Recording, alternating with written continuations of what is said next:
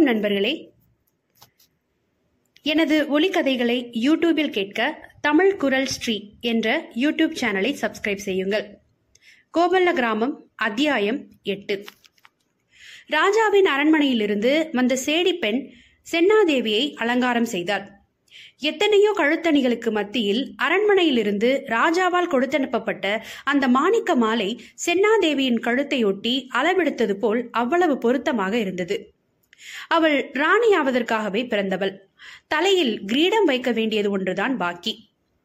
அரண்மனைக்கு கொஞ்ச தூரத்தில் எங்கள் குடும்பத்தாரும் சுற்றத்தார் பலரும் தங்குவதற்கு பல மண்டபங்களையொட்டி கொட்டகைகள் போட்டு அதில் ஏற்பாடு செய்யப்பட்டிருந்தது. அது மழைக்காலத்தின் முன்னிரவு நேரம். விடிந்தால் கல்யாணம். நீண்ட பிரயாணத்தினால் எல்லோரும் அசதியினாலும் பசியினாலும் பாதிக்கப்பட்டிருந்தார்கள். முழு பனை மரங்கள் இடுப்புயரத்துக்கு அப்படி அப்படியே குறுக்காக வெட்டி அதை தரையில் நட்டமாக நிறுத்தி வைத்து அதன் மேல் அகலமான உலை மூடிகளை வைத்து அதில் நிறைய எண்ணெய் விட்டு மூன்று விரல் தண்டியுள்ள நூல் சிட்டங்களை போட்டு எரிய விட்டிருந்தார்கள். இந்த பனை விளக்குகள் ஐந்து பாகங்களுக்கு ஒன்று வீதம் எரிந்து கொண்டிருந்தன. கொட்டகையை சுற்றி பார்க்கும் ஆவலில் எங்களில் சிலர் எங்களுக்காக ஏற்பாடு செய்யப்பட்டிருந்த சமையல் அறை பக்கம் சுற்றி பார்த்து கொண்டு வந்தார்கள். அங்கே ஒரு ஒதுக்குப்புறமாக ஒரு பெரிய கூடை கவிழ்த்து வைக்கப்பட்டிருந்தது. எங்களில் யாரோ ஒருவர் அது என்னது என்று தற்செயலாக திறந்து பார்த்தார். உடனே எல்லோரும் பதறி போய்விட்டார்கள். அது வெட்டிய ஒரு பசுமாட்டின் தலை. ஆஹா மோசம் போயிட்டமே. இதுதான் நமக்கும் நடக்கும். சமையலா? என்ன ஆனாலும் சரிதான். இங்கிருந்து நாம் தப்பி ஓடி போயிட வேண்டியதான் என்று ரகசியமாக உடனே தீர்மானம் செய்தோம்.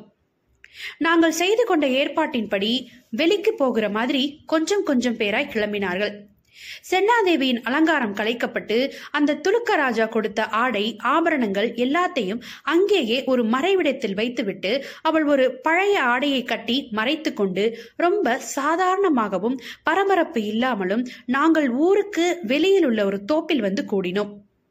எங்கள் மேல் யாருக்கும் அங்கே சந்தேகம் இல்லாததால் யாரும் எங்களை தொடரவில்லை.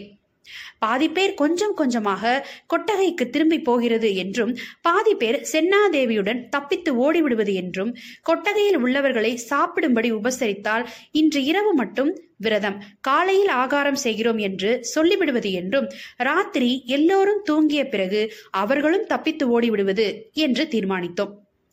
நாங்கள் சென்னாவை கூட்டிக் கொண்டு காட்டுப்பாதையில் வேகமாக நடந்தோம். தெற்கு நோக்கி போக வேண்டும் என்பது எங்கள் திட்டம். ஆனால் இப்பொழுது எந்த திசையில் போகிறோம் என்றே தெரியவில்லை. வானத்தில் மேகங்கள் கூடி நட்சத்திரங்களே தெரியவில்லை. எந்த நேரமும் மழை வரும் போல் இருந்தது. எவ்வளவு வேகமாக எங்களால் நடக்க முடியுமோ அவ்வளவு வேகமாக நடந்தோம். வலியெல்லாம் உள்ளாக முள்ளாக இருந்தாலும் காலில் ஒரு முள் கூட தேய்க்கவில்லை. மின்னலையும் இடியையும் கண்டு எங்களுக்கு பயமே தோணவில்லை. பின்னால் யாரோ எங்களை வெட்டுவதற்கு வாளை உருவிக்கொண்டு குதிரை மேல் ஏறி துரத்தி கொண்டு வருவதாக ஒரு அருக்கு ஒரே ஓட்டம். ஓட முடியாத நேரத்திலெல்லாம் நடந்தோம். நடையோட்டம். மின்னல் எங்களுக்கு வழிகாட்டும் போது சந்தோஷமாக இருக்கும். அதே மின்னல் எங்களை காட்டியும் கொடுத்து விடுமோ என்றும் பயம். கடைசியில் இனி நடக்க முடியாது என்று உடம்புக்கு ஒரு நிலைமை வந்ததும் தான் ஒரு இடத்தில் உட்கார்ந்தோம். பெரியப்பா சொன்னார் பாட்டியிடம் அம்மா இனியும் நீங்கள் நடப்பது என்பது முடியாது. இங்கே எங்கேயாவது பக்கத்து கிராமத்தில் நம்முடைய இந்த மதத்தைச் சேர்ந்த பெரியவர்கள் யாராவது இருப்பார்கள். அவர்களிடம் போய்தான் உங்களுக்கு அடைக்கலம் கேட்டு வருகிறேன். நீங்கள் அமைதியாக தைரியமாக இங்கே இருங்கள். விடுவதற்கு இன்னும் கொஞ்ச நேரமே இருக்கும் என்று தோணுகிறது என்று அலுப்பில் மூச்சு இறைத்து கொண்டே சொன்னார். பாட்டியால் பேச முடியவில்லை. அவ்வளவு அலுப்பு. பெரியப்பாவின் வாயை மட்டும் பொத்தினாள். பிறகு கொஞ்சம் அசுவாசம் அடைந்து அப்பாயி நீ இங்க எங்களை விட்டுட்டு போறதாவது? அதை விட உன் கையால எங்களை கொண்டு போட்டு போயிடலாம் அப்பா இந்த கணத்துல நாம பிரியவே கூடாது. நமக்கு சாவு வந்தாலும் சரி வாழ்வு வந்தாலும் சரி நமக்கு எல்லாம் அவனே தொன என்று கைகளையும் தலை மீது குவித்து வைத்துக் கொண்டாள். ஓடி கிளைத்த மான்குட்டி போல் பக்கத்தில் அமர்ந்திருந்த சென்னாதேவியை பாட்டி பிரியத்தோடு தனது மடிக்கு இழுத்து அவளை தனது மடியில் தலை வைத்து படுத்துக் கொள்ளும்படி செய்து பங்காரு நான் அபரஞ்சி என்று சொல்லிக்கொண்டே உடம்பை தடவி விட்டார் பின்பு தொண்டை அடைக்க சீதா பிறந்தால் லங்க அழிஞ்சது. நீ பிறந்ததுனால எந்த துழுக்க நாடு அழிய போகுதோ என்றாள் பாட்டி.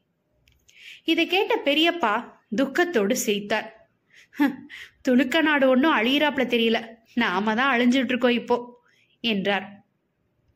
தூரத்தில் கொல்லிவாய் பிசாசுகள் போல் வரிசையாக தீப்பந்தங்கள் தெரிய ஆரம்பித்தது. பயங்கரமான மனித ஓலங்களும் அதைத் தொடர்ந்து கேட்க ஆரம்பித்தன. நம்மைத்தான் தொடர்கிறார்கள் என்று பெரியம்மா சொன்னாள்.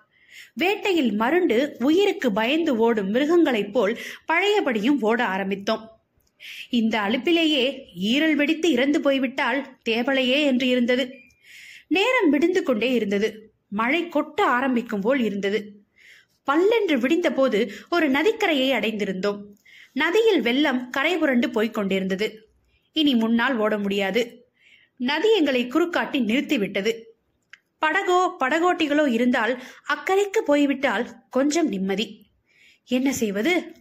என்று திகைத்து நின்று கொண்டிருந்த போது எங்களை துரத்தி கொண்டு தூரத்தில் குதிரை வீரர்கள் நிறைய பேர் கையில் ஈட்டிகளோடு எங்களை பார்த்து வேகமாய் வருவது தெரிந்தது. உயிரோடு துளுக்கர்களிடம் சிக்குவதை விட பொங்கி ஓடும் இந்த நதியின் வெள்ளத்தில் குதித்து எல்லோருமே மாண்டு போவது என்று தீர்மானித்தோம். என்று சொல்லிக் கொண்டு வந்த பூட்டியின் முகம் தயங்கி இந்த இடத்தில் சொல்லனா பரவசமாகியது. கோவிந்தப்பா கோவிந்தப்பா! அந்த சமயத்தில்தான் அந்த அற்புதம் நடந்தது. நதியின் எதிர்க்கரையில் கோபுரம் உயரம் இருந்த ஒரு பிரம்மாண்டமான அரச மரம் அப்படியே இக்கரைக்கு எங்களை நோக்கி வளைந்தது. நாங்கள் முதலில் அந்த மரம் ஒடிந்துதான் நதியின் குறுக்கே சாய்கிறதோ என்று நினைத்தோம். நாங்கள் நின்று கொண்டிருந்த கரையை அதன் கிளைகள் தொட்டு கொஞ்ச நேரம் இருந்துவிட்டு திரும்பவும் நிமிர்ந்த போதுதான் ஏதோ தெய்வ சங்கல்பம் நடக்கிறது என்று அறிந்து கொண்டோம். இதை எங்களில் முதலில் அறிந்தது கூக்குரலால் சொன்னவள் எங்கள் பாட்டிதான். நட்டமாக நிமிர்ந்த மரம் திரும்பவும் எங்களை நோக்கி வளைந்தது. என் குழந்தைகளே என் மக்களே இந்த அரச மரத்தின் கிளைகளை பத்திரமாக பிடித்துக் கொள்ளுங்கள். இது நம்மை காப்பாற்றி அக்கறை கொண்டு சேர்க்கும். என்று பாட்டி கூவினாள். இக்கரையின் தரையை தொட்ட அந்த அரச மரத்தின் கிளைகளின் மீது ஏறி கெட்டியாக பிடித்துக்கொண்டோம் குதிரை வீரர்கள் எங்களை நெருங்கும் சமயத்தில் நாங்கள் பற்றியிருந்த மரம் நிமிர ஆரம்பித்தது. தாங்க முடியாத சந்தோஷ மிகுதியால் எங்களை எங்கள் கைகளை விட்டுவிடுவோமோ என்று பயந்தோம். அந்த குதிரை வீரர்கள் எங்களை பார்த்தது பார்த்தபடியே திகைத்து நின்றது. இன்னும் என் கண் முன்னாடி அப்படியே தெரிகிறது. கோவிந்தப்பா அரச மரத்தை நம்ம பெரியவங்க தலைமுறை தத்துவமா சுத்தி சுத்தி வந்து கும்பிட்டது வீண் போகல. நாங்க அக்கறையில தரையிறங்கினதும் பிடிச்ச மலை நான் என்னைக்குமே பார்த்ததில்ல.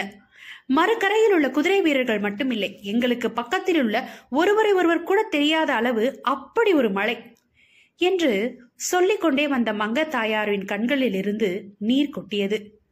பகவானே எம்பெருமானே என்று உறக்க அழைத்துவிட்டு தலைக்கு மேல் கைகோப்பி உணர்ச்சி வயப்பட்டு பாட ஆரம்பித்து விட்டாள்.